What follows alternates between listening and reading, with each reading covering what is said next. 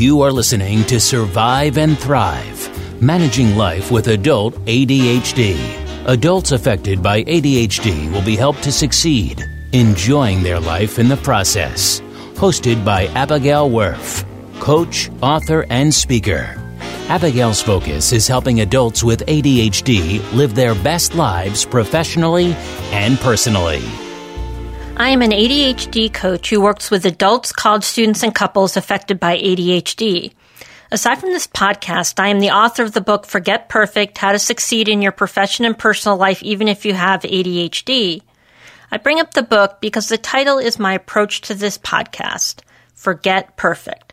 My goal is to provide you with information and suggestions to help you have a better life, but the information is of no help to you unless I get it to you. So bear with me in any mistakes, do-overs, or sound issues. I am not going for perfect. I am going for getting this information out to you in a timely manner. Today's topic is about resistance. And boy, is it a timely topic for me. It was such a problem this month that I'm recording this episode with very few notes, which I will explain in a moment, so bear with me. I prepare the podcast in batches a month ahead of time. In the month of February, I'm writing the March podcasts and recording them and sending them out to be mastered. This is the last episode for the month and is on resistance and ADHD. And boy, have I am I encountering a lot of resistance with myself this week. I had three big things to get done this week. First were RFPs. RFPs are requests for proposals. And I have three I need to get in, and there is a due date of Thursday. And I just cannot seem to settle down and fill out these proposals. I first have to write them and then I have to input them into the provided forms. The second thing I'm supposed to be doing is a career test. A friend of mine who does research wanted me to do this two, three hour career testing so that she can add it to a volume of information she's collecting about adult ADHD people. The third thing is getting the podcast done because, like I said, I do them in batches and I had four for this month to be done and I have been really struggling to get this last one done, which is, of course, on resistance. So now I'm at a point where time has basically run out and I have more to do than I have time. The one good thing is that somehow we managed to pull these things off, or that's what I like to think. Unfortunately, it is a painful process. When I encounter this with my clients, I feel their pain and wish I could relieve them of it. All I can do is to try to help them find a way to manage the situation just like I have to find a way to manage this situation. First, in managing resistance is seeing if there is anything that I that can be taken off the table. In this case, it'll have to be the career testing. I'll have to do that next week. It is later than I committed, but in reality, I have to move something, and that is the only thing that will not have catastrophic consequences. We have to be opening to altering our expectations. The RFPs are due Thursday and will not be accepted after that. Of course, the podcasts have to be sent to the editor before the end of this month so that they are ready to post in March when these podcasts will be published. Next is how to get the tasks done in the least painful way when I no longer want to do any of them. What makes this particularly difficult is that the RFP and the podcast don't have immediate payoffs. The conference the RFPs are related to won't happen for nine months, and the unwritten podcasts won't be used until the end of the next month, but need to happen now. When I feel strong resistance about something, I try to figure out why I am feeling the resistance.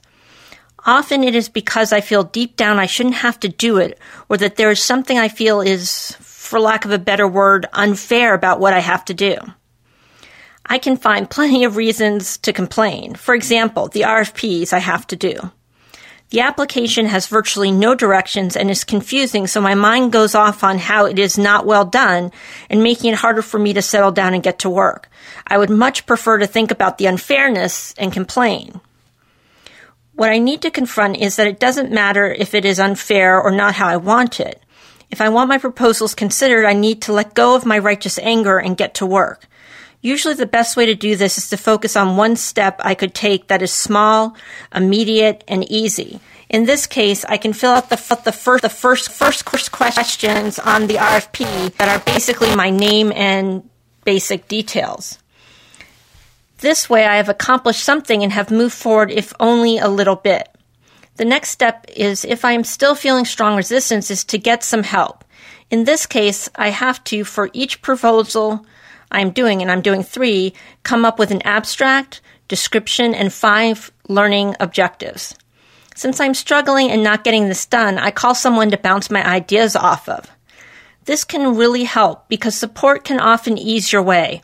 As I am talking, I find myself coming up with some of the ideas I was lacking. Then I make a commitment that I'll send them a draft of the abstract description and learning objectives within the hour. Making this public commitment helps me get motivated. What is important here is that I'm not trying to send something perfect, but what I can get done in the hour. It won't be perfect, but it forces me to get something down that is movement forward towards completion. If you are lucky, the person you have sent your work to has time to look at it and offer feedback, but even if they don't, you are further along than you were. After a break, it is time to go back to what I have written and start editing it into something that is readable. This is important. My first pass was just to get something down, and now I'm going to buff it up. Starting trying to be perfect can get in your way. Better just get something out and then go back and fix it. The other way, trying to get everything correct the first time, can be another deterrent to getting it done. All that happened, all this that I've just talked about happened a couple weeks ago. As I finally record this episode, I realize I did some of the same things I did to get my RFPs in that I did to finish this podcast. I didn't want to do it, was resistant to doing it, so I did it in chunks, getting a little further at each attempt. I let go of the idea of it being great when I started and instead just wrote down a first pass that I could go back and fix. Once something is begun, it is a lot easier to go back and work on it than do what I call a cold start.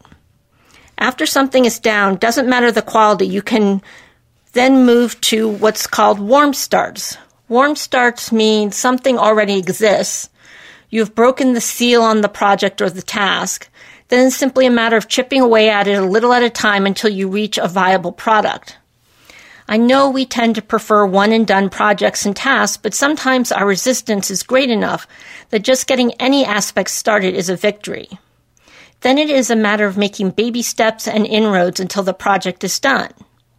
If you are struggling to get started and done with things, be sure to check out an earlier podcast of mine. It's podcast 005 titled Getting Started and Done.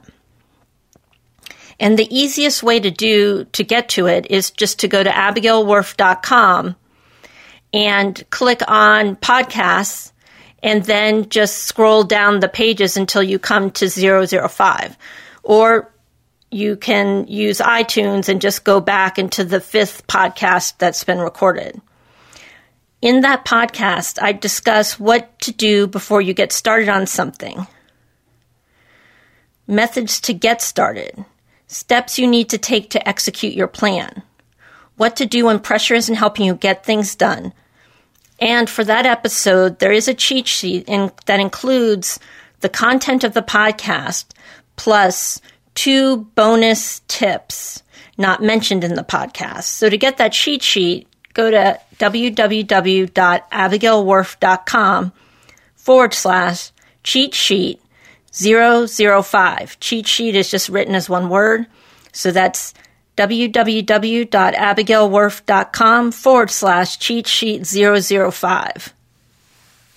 So that's it for this episode. I realize that there are no perfect answers offered in this podcast episode, but hopefully what was offered is helpful to you. Be sure to check out my website, www.abigailwurf.com, for other podcast episodes, my blog, free helpful downloads, and to sign up for my newsletter. From my website, you can contact me or you can leave a message 24 7 at 1 844 ADD ADHD. 1 844 ADD ADHD. And I will get back to you as soon as I get the message. talk to you next week and have a really good week until then.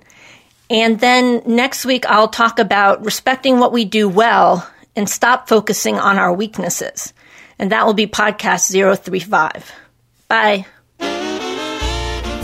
Thanks for listening to Survive and Thrive Managing Life with Adult ADHD. Come back next week for a new episode. For show notes and free stuff, go to abigailwurf.com.